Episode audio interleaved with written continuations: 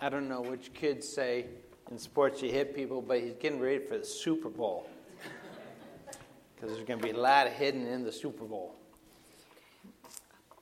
And Jacqueline, I feel bad too because they didn't even invite me to go on the women's retreat. Not even invited. It's good to be here this morning. It's good to be with you. Always a privilege uh, to be here. So let's pray. Lord God, thank you so much for the beauty of these days sun and snow, and, and uh, to be together. And pray for the women down a retreat, um, finishing up and, and worshiping. And what a great thing that is, God. So we thank you. Help us to listen to your voice as we read your word, because it's your word, not mine. And we pray this all in Jesus' name. Amen. So, I got this passage for preaching. I thought, oh, wow. You know, every once in a while you get a passage and you think, well, what am I going to say about that? And I began looking at it. And I thought, this is amazing. It's amazing. It's when we come to this passage, we have to realize that it's all happening on the Sabbath. So let's review what has been happening on the Sabbath. Jesus is walking through the grain fields. This is two weeks ago. Walking through the grain fields with his disciples, and they're, they're hungry and they're plucking grain and they're eating it, which is legal, but it doesn't follow the Pharisaic law and the Pharisees say, Behold, or pay attention, Jesus, your disciples, you are totally unaware that they are breaking Sabbath rules. Totally unaware. What kind of rabbi are you? Okay, and then Jesus uh, gives them some scripture about how David went into the holy place and uh, they ate bread. They ate the showbread.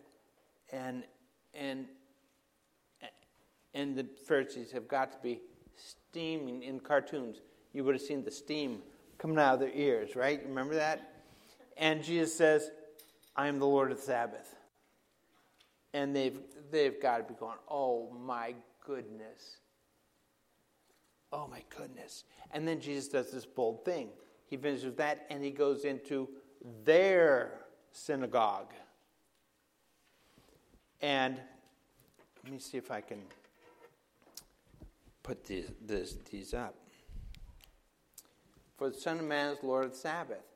And, and he goes into their synagogue, and, and they're watching him, and they say, Is it lawful to heal on the Sabbath? Because they want to prosecute him, they want to convict him, they want to prove that he's wrong. But the Pharisees, and, and then Jesus takes the man who has a withered hand and he has him stand up in the middle. He says, Put out your hand. And the man does and is healed.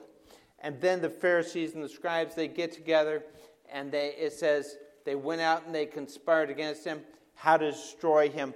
And that word destroyed means how to annihilate him, how to put him away good, how to kill him.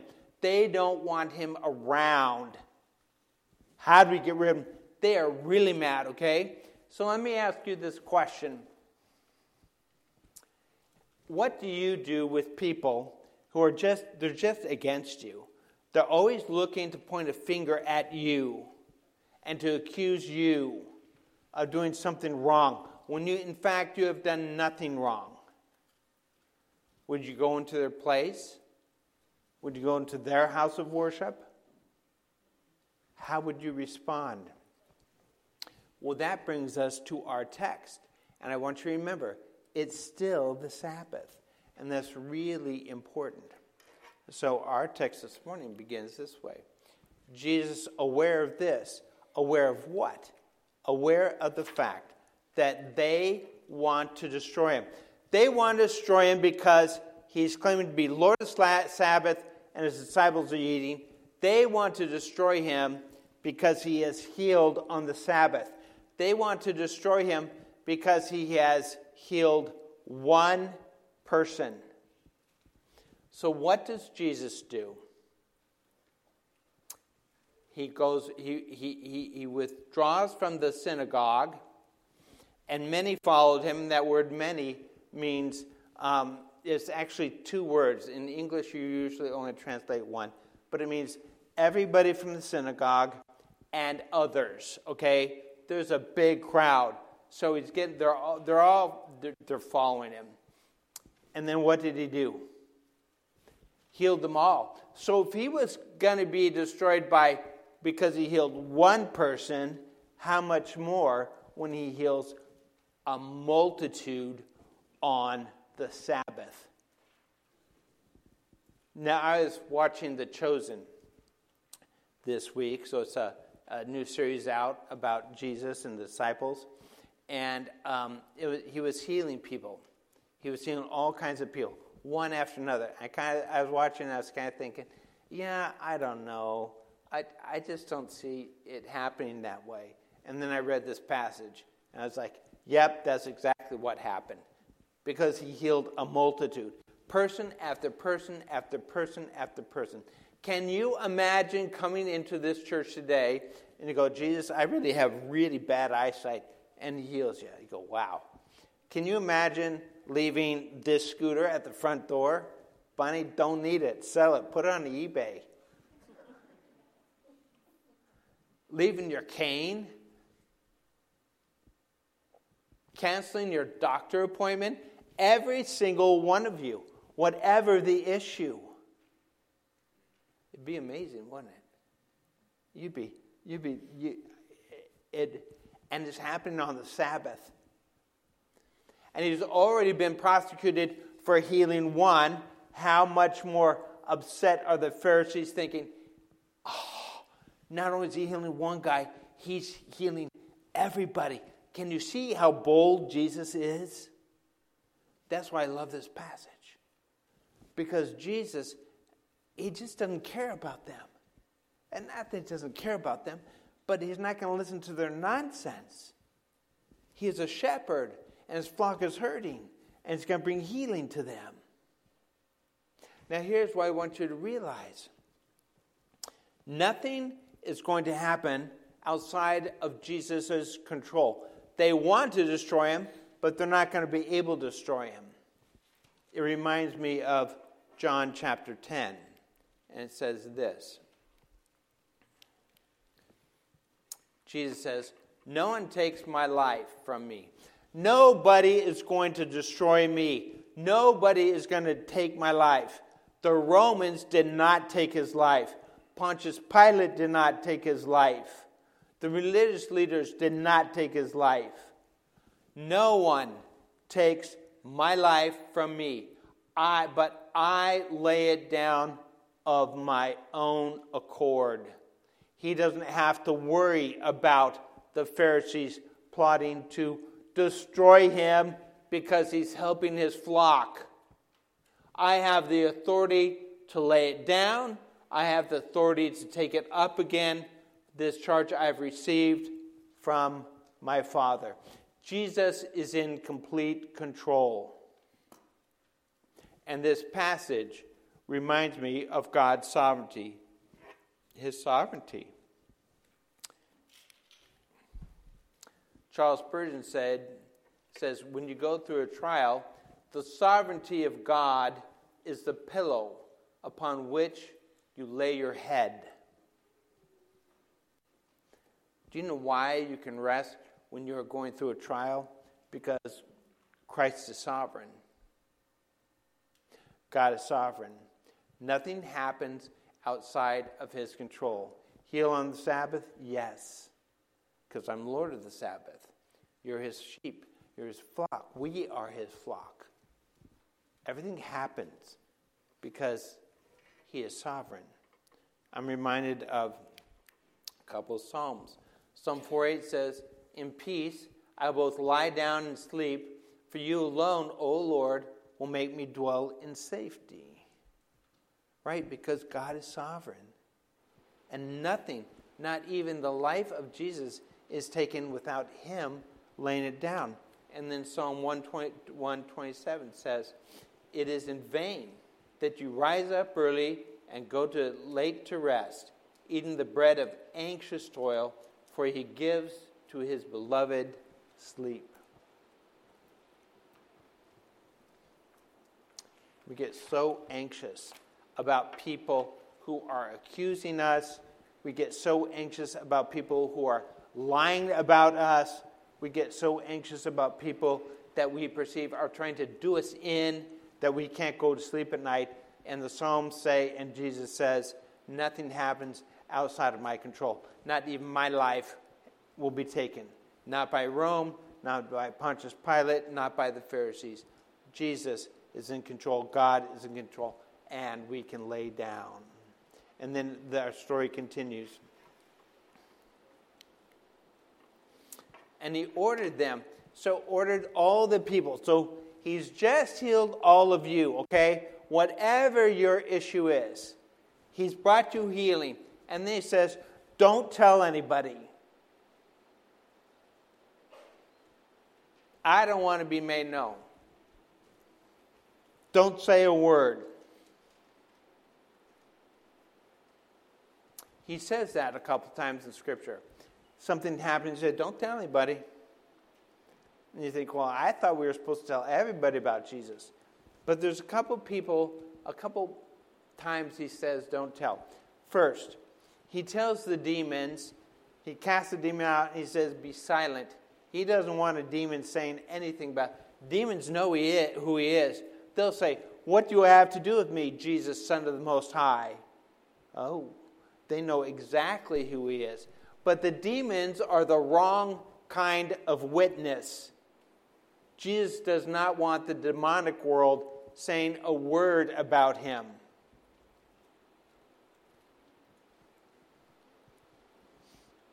Two, people who are healed. He often says, Don't say a word. Why? Because Jesus doesn't want it to be a spectacle. Jesus does not want people coming to him to because it's a, because it's a wow show. It's not about the physical healing. You know when Jesus what Jesus never does? He never says after he teaches, shh, don't tell anybody what I just said. He doesn't preach the Sermon on the Mount and then say, All right, everybody, don't say a word. He doesn't feed 5,000 where he's been teaching all day long and conclude the feeding of the 5,000 by saying, Shh, don't say a word. Because he wants his word known, he wants his teaching known, he wants people to know about his forgiveness. He wants people to know about repentance. If all it is, if all Jesus is, is a sideshow, that's putting it not quite in the right words. But it can become that, right? Healing everybody. Everybody has a problem with their physical body. Jesus wants you to know about heaven, hell, about redemption and salvation. It's really important. What Jesus is doing with all this healing is giving them an outward sign of what is to be an inward conviction. I'm healing your body, but I want to heal your soul. I want to heal your heart. I want to bring you home. And this was to fill, fulfill. And the word fulfill, I like, can be translated as complete. It oftentimes is. Was spoken by the prophet Isaiah. And the reason I like the word complete is because the prophets, Mark did an interesting thing when he read the, the scripture of Isaiah. Remember that earlier this morning? He read Isaiah, and then what did he say? Do you remember? He said, This scripture is about Jesus. Because Isaiah wasn't sure exactly who it was. Isaiah didn't know it was about Jesus born of Mary in Nazareth. Isaiah spoke what God told him to speak, but he didn't see the complete picture. He saw most of it. He knew a wonderful thing, but he didn't see the complete picture. And then Jesus comes, and, and you can hear Isaiah going, Oh, of course, Jesus, born of a virgin in, that, in Bethlehem, healing, restoring, preaching. It fulfills. Prophecy is not a prediction. Chicago weather's a prediction. Prophecy is not. Prophecy is a certainty. It's just that if you just read the Old Testament, it's hard to figure out, and you don't know any of the New Testament, hard to tell who exactly is Isaiah speaking of. And then Jesus comes on the scene and he begins to do this, and all of a sudden, oh, got it. It's Jesus. It's Jesus. And this is the quote from Isaiah Behold, or pay attention, my servant. And, and the word servant is interesting. It can be translated son, and oftentimes is. But the word means, the word servant means, one who is committed in total obedience to another, a slave or a son, right? One who is committed in total obedience to another. A son, if he's a good son, is committed total obedience to his father. When we read this, we realize that healing on the Sabbath is in complete obedience to God. Pharisees don't think so. Pharisees think he's a lawbreaker. But we read from Isaiah, My servant, whom I have chosen, my beloved, with whom my soul is well pleased, I will put my spirit upon him, and he will proclaim justice to the Gentiles. This quote from Isaiah tells us what God thinks about the way Jesus keeps the Sabbath. God loves it, God approves of it. Of course, do it. Bring healing to my people. This is what God wants. God is pleased with the way Jesus keeps the Sabbath. And then Gentiles, the word Gentile there is, it, it simply means all people. It's not just for Israel, it's for everybody, it's for all the nations. Now, when I read this, I was thinking, and this whole passage, I was thinking, okay, what, am I, what, what do you say? I read these verses from Isaiah and I said, oh, this sounds very familiar. Where have we heard this before in Matthew? Does it ring a bell to you yet? Think about it. And when Jesus was baptized, he saw the Spirit of God descending like a dove. Yep, this is my son. I will put my Spirit upon him. That's exactly what you saw in Jesus' baptism. And coming to rest on him. And behold, a voice from heaven said, This is my beloved Son, or servant, one who is in complete obedience to all that I ask, with whom I'm well pleased. Oh, we see that in Isaiah. That's why it's a fulfillment. Isaiah didn't know he was speaking of Jesus' baptism, but he was in many ways, wasn't he? Oh, fulfillment. This is who Jesus is.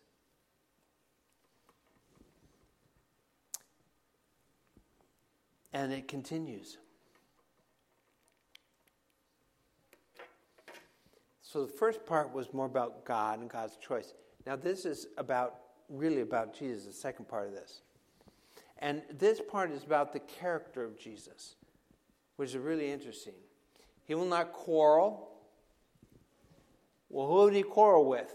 Those telling lies about him? Those are saying you're a Sabbath breaker? Those are saying you're, you're, you're bad. Those who are saying we're going to destroy you. Who do you argue with? Who do you quarrel with? Or cry out loud, nor will anyone hear his voice in the streets. This is in complete contrast to the scribes and Pharisees, right? Who are looking to condemn, who are speaking. They're sure that people know he's breaking the Sabbath. They're in the streets condemning. They're walking in the fields accusing. They're watching in the synagogue plotting to destroy. That's not Jesus. How do you respond when people falsely accuse you, unjustly accuse you? I'm not saying you shouldn't defend yourself, but note the character of Jesus. Jesus is not looking for confrontation. He's not looking for a shouting match. He's not standing in the street to prove his point, how wrong the Pharisees are. He doesn't want to argue. It's not a screaming match to convince the people vote for me. He simply obeys God. He goes out and heals.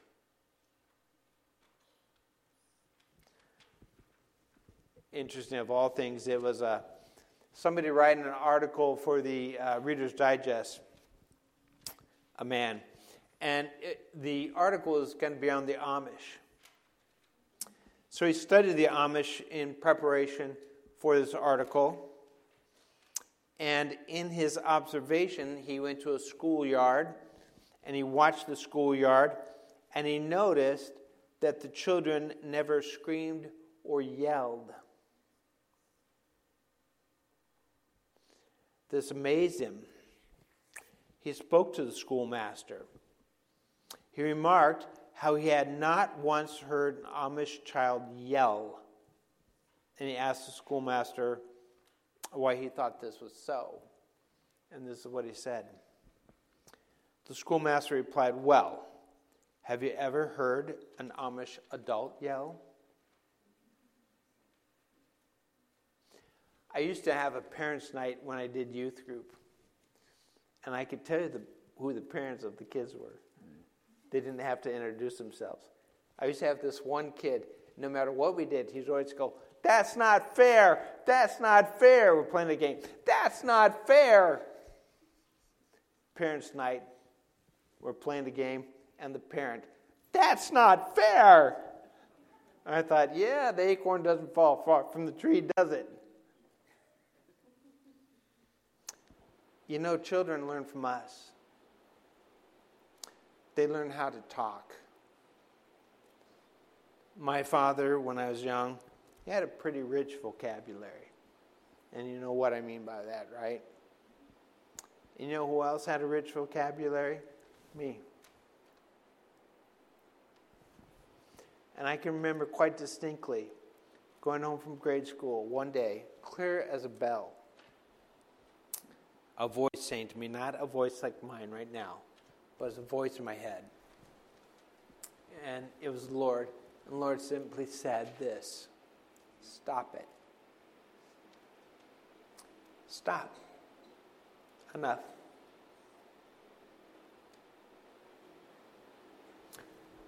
I had learned one thing growing up. Then I heard God speaking about character, my character.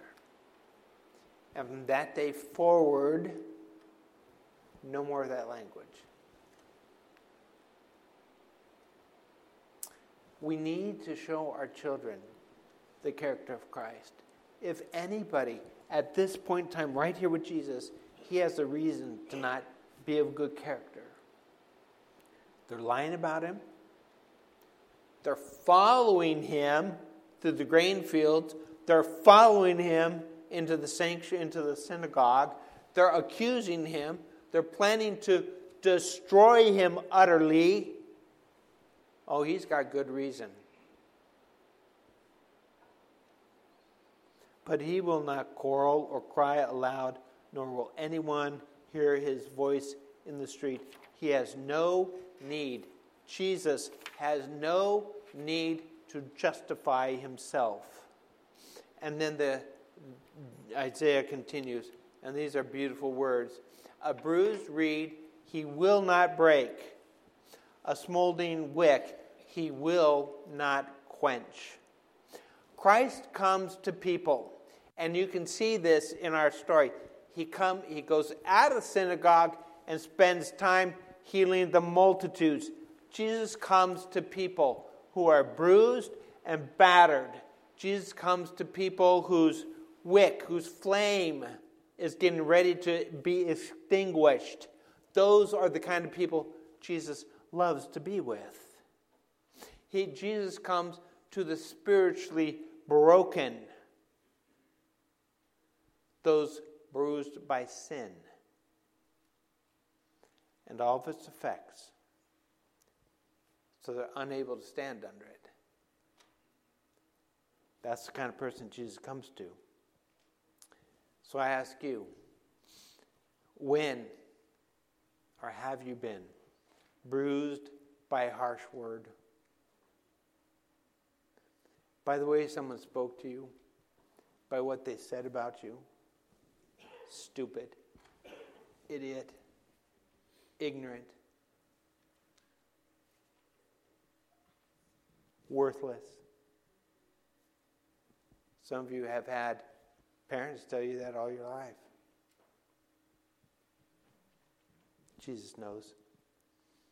Has a friend's anger threatened to extinguish your relationship with them? Something's happened in your friendship, and you're like, really? There's no forgiveness? There's no reconciliation? Have you been broken by a spouse's betrayal? Or simply broken by the betrayal of a friend? Someone, a friend lied to you. A brother lied about you. A sister did. Have been broken by your own failure, your own sin. Shouldn't have done it. God, I am broken. A bruised reed he will not break. He doesn't, Jesus does not come to, to condemn. He takes his sin upon himself to heal, to forgive. Richard Sibbes is a Puritan pastor. So 1600s. The bruised, and he wrote a book called The Bruised Reed. It's a classic book taken from this text of Isaiah 42. And this is what he says Are you bruised? Be of good comfort. He calls you. Conceal not your wounds. Open all of open all before him and go to Christ. There is more mercy in him than sin in you. Isn't that a great phrase? There's more mercy in him than sin in you.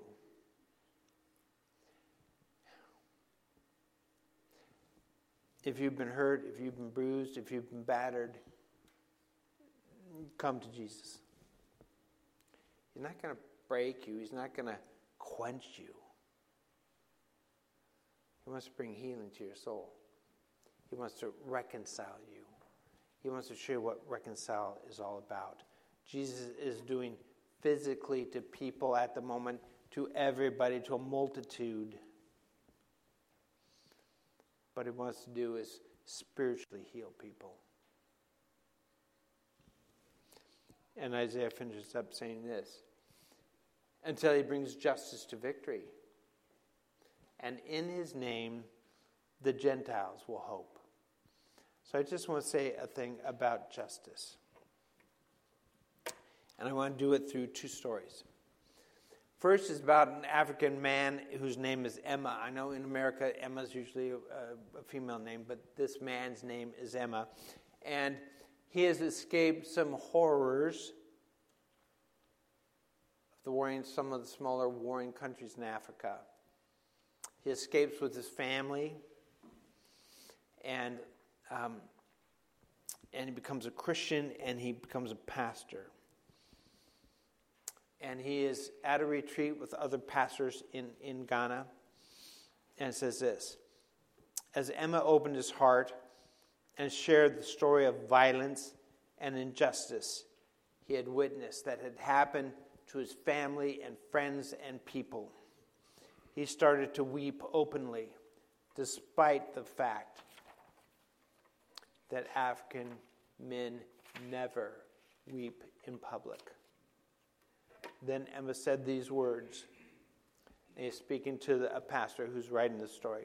He says, You know, Mark, I could never believe the gospel if it were not for the just judgment of God, because I will never get justice in this world.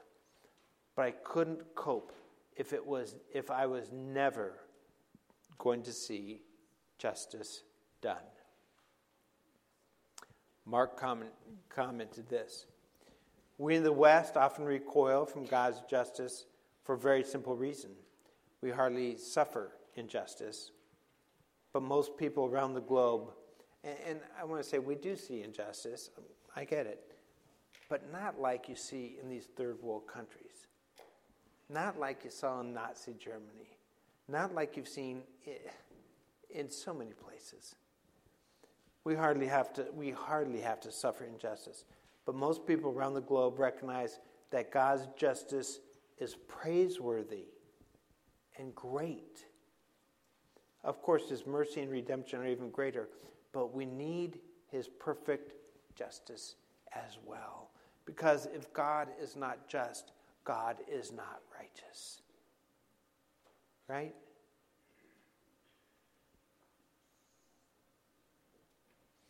The second story is about victory. So that was justice, he brings justice.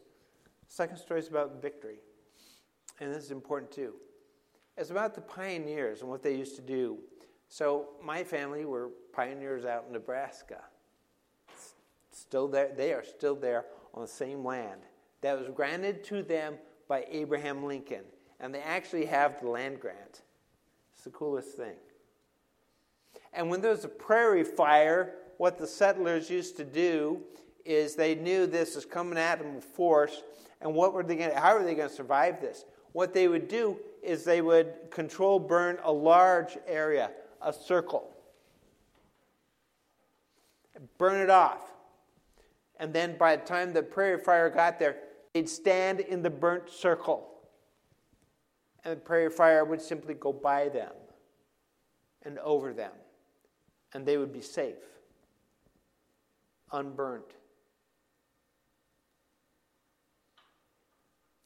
When the judgment of God comes to sweep men and women into hell for eternity, there's only one spot that is safe Nearly 2,000 years ago, the wrath of God was poured out on Calvary at the cross. The Son of God took the wrath that should have been fallen upon us. Now we take our stand at the cross. And we are safe for all time and eternity. Justice, victory victory, and justice.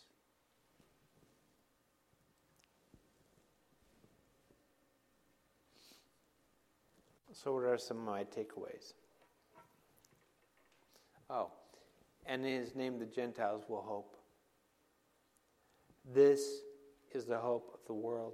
It, Gentiles, you just have to realize Gentiles means the nations. How are they going to survive the fire? How are the nations going to survive the fire? Only at the cross. Because that's where the judgment fell. And because the judgment fell at the cross, it's the only safe place to stand. So here are some of my takeaways. Yours may be completely different, but these are mine. Imitate Christ. imitate Christ, A, because it's good for you to do that, right? Righteousness. We want to become more like Christ. We want to be Christ like. Paul says that. But also imitate Christ because people are watching you, especially if you have children, they are watching you. They will repeat you, they will imitate you, they will live like you. How will you live? What kinds of words will come out of your mouth? A child learns hitting when they see hitting in the family. A child learns anger when they see anger in the family. That was me. Not the hitting, but the vocabulary was. Two, broken. If you have been bruised, if you've been broken, if you've been burned, we use that word burned in our vocabulary, don't we? I was burned. Man, that guy really burned me. We use it. Then come to Christ. You say, well, Stuart, how do I come to Christ? Well, let me suggest three ways, and you hear it often, but you probably need to be reminded. I need to be reminded. Come to Christ in prayer. You can pour your, pour your out on, out on him. And let him know how badly you've been broken, bruised, how you have been burned. Come to worship. So many people, when they're broken or bruised, they don't want to come to worship. I've seen it time and again. They stay away because they think we are going to break the bruised reed. We think we're going to extinguish them, but we aren't, are we? We are the body of Christ. Church is where we need to be when we are bruised, when we are broken, when we are burned. We come here to sing and to pray. And then also through Scripture. Scripture is healing. It's healing we don't have time this morning, but I'd, I'd love to just sit and tell you some amazing stories about Scripture in my life and how it has brought me courage and healing and hope.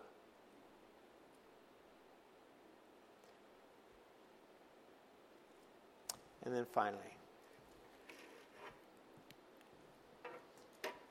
justice to victory is at the cross. People who don't come to the cross will be burned. They'll be burned. We'll stand at the cross because at the cross, Christ was burned for us.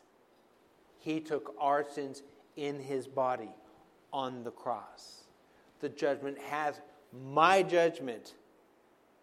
I have been judged, but I have been judged in Christ at the cross.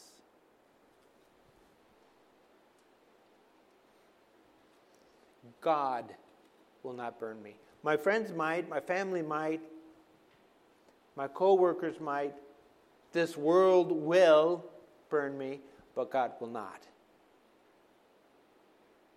Because Jesus has taken that judgment and brought it to victory. Isn't that amazing? Victory victory in judgment. Let us pray.